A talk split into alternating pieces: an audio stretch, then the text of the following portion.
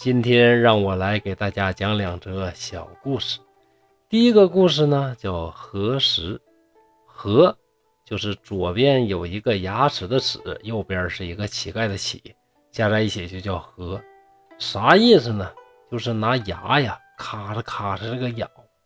石呢就是石头的石，核实就是拿牙呀咔嚓咔嚓咬石头啊，这么一个意思。山东的新城县有一位王钦文，王钦文是谁呢？他是王宇社，字钦文。清朝顺治年间当上贡生了，但是这一辈子没当官他有个儿子啊，特别有名，叫王世贞。这王世贞是清朝著名的诗人，而这个故事的主角是谁呢？是这位啊，别弄乱了啊。是这位王钦文，他父亲家里啊，也就是那个清朝著名诗人王世贞他爷爷家啊，王钦文他父亲家里边有这么一位养马的，姓王。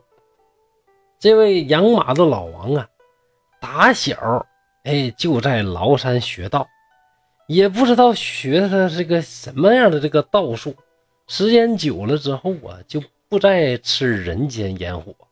咱老百姓吃喝什么煎炒烹炸呀，人一个也不吃，就吃啥呢？专门吃松子儿，还有这白石头。而且呢，吃白石头的时候呢，是咔嚓咔嚓咬啊，咬着吃。时间久了之后，遍体生毛啊，浑身长长满了这个大长毛，是不是又异食癖又反祖呢？这个不好说。过了一些年呐，嗯。实在呢是想念自己的母亲，想想自己的母亲年老了呀，就返回故里。到了家里边啊，慢慢的恢复了就吃这个人间烟火呀，吃点饭呐，吃点菜呀这个习惯，但是仍然特别爱吃那个白石头。只要把这个石头啊对着太阳这么一晃，往里边一照啊，就知道这个石头的酸甜苦辣好吃不好吃。然后。举起石头来就咔咔开啃开吃，就像吃芋头那么津津有味。等后来呢，他母亲去世之后，他又回到了崂山，至今呢，大约又过了十七八年了。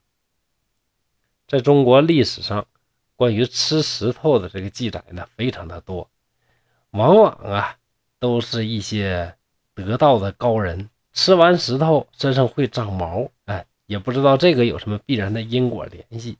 但是在这些故事的描述里边，往往都是这些修道之人呐，经过自己的修行，修出了这种意象，而且也确实呢，这一类人呢，可相当的这个长寿。呃，具体是不是巧合，还是确实啊？这些石头吃下去对人有好处，那这个就很难讲了。就跟我们平常看电视里经常看到的那个字幕一样啊，专业训练，请勿模仿。大家看看呢，作为一个致意的一个奇奇怪怪的事儿啊，听听一过就好了。下面的故事叫做庙鬼。新城有个秀才叫啥呢？叫王启厚。王启厚是方伯王相坤的曾孙。原文讲的方伯是啥意思呢？其实方伯是春秋的时候经常提到的一个概念。那个时候天下有好多的诸侯。天子直接管这些诸侯也管不过来，那怎么办呢？就在这个诸侯当中啊，选一个大一点的诸侯，就叫他呢方伯，要管理周围一圈的这个小诸侯。等后来礼崩乐坏了之后，天子说话就不好使了嘛。不好使了之后，这些霸主啊，管理一方，有的呢是让天子这个封一下方伯管理一方诸侯，你就可以名正言顺的当霸主了。有的根本就不屌周天子，自己就当方伯了。在清代的时候，布政使是一省巡抚的副手，呃，为了称呼起来比较好听，所以呢也是用古称，呃，称之为方伯。其实啊，就是布政使王相坤的曾孙啊。以后在《聊斋》里边或者哪清朝的小说看到了方伯啊，指的就是布政使。这位王秀才呢，有一天。就看着一个呀，是又黑又胖，长得也挺磕碜，这么一个女的呀，走进屋里。走进屋里不说吧，你说嬉笑着还靠近他的床上，那样啊，就特别的就放荡。你说这王秀才倒霉不倒霉？那《聊斋志异》里边，别人碰着那个鬼呀、嗯妖精啊、狐仙呐，那都老漂亮了，有的呢还艳绝，那美的叫不可方物啊，举世无双，艳丽无比，色艺双全的。你说到这王秀才这儿整怎么整呢？又胖又黑，长得还磕碜。哎呀，这也是《聊斋》四百多篇故事里边啊最倒霉的一位了哈。这个女人呢，走在跟前呢，就跟他很放荡，就想跟他呀搞一些不可描述之事。那王秀才能乐意吗？谁不乐意找那个什么艳绝的？这种谁乐意？就赶紧往走走走走，赶紧就出去。结果那妇人呢是赖着，说啥也不走，不走啊，而且一直就跟着这个王秀才。那王秀才呢是坐着也能看着他，躺着也能看着他。总搁眼前那么晃悠啊晃悠啊，他下定决心绝不动心。你说这玩意儿还用下定决心吗？搁谁能动了心呢？就这样的，对不对？那不动心不动心，那妇人呐，这个，哎呀，这招也不好使，那招也不好使，各种勾引也不成啊！气的呢，抬手照着王秀才的脸呢，噼里啪啦一顿打呀，大嘴巴。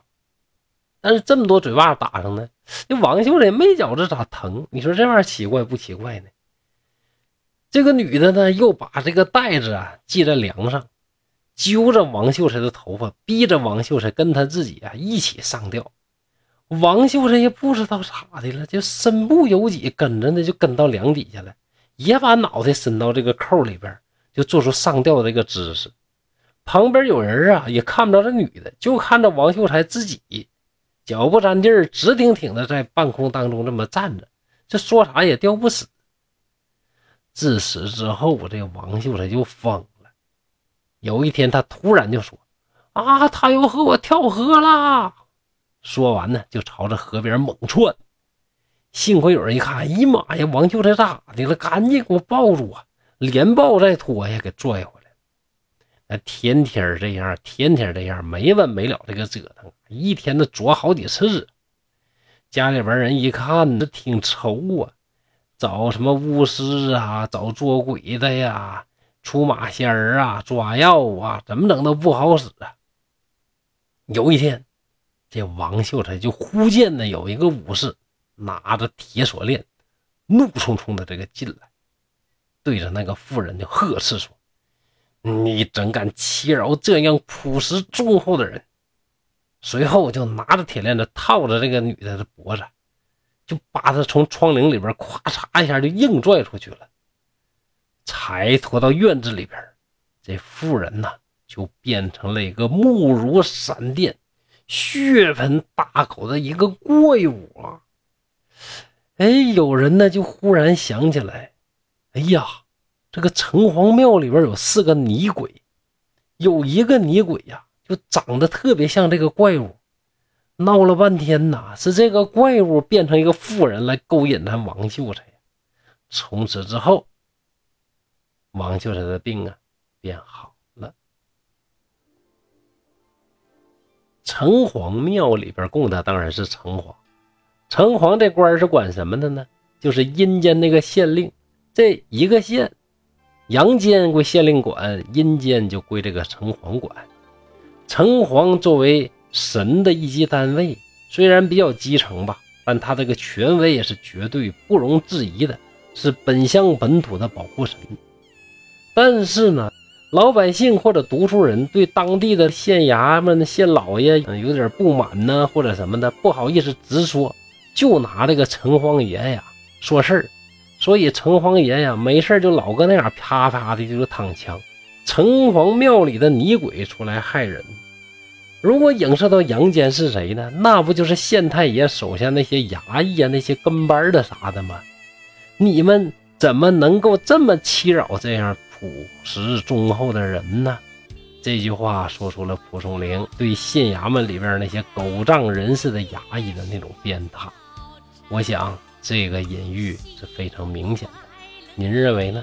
好，今天的东北话趣说留来故事呢，就到这里了，下一讲再见。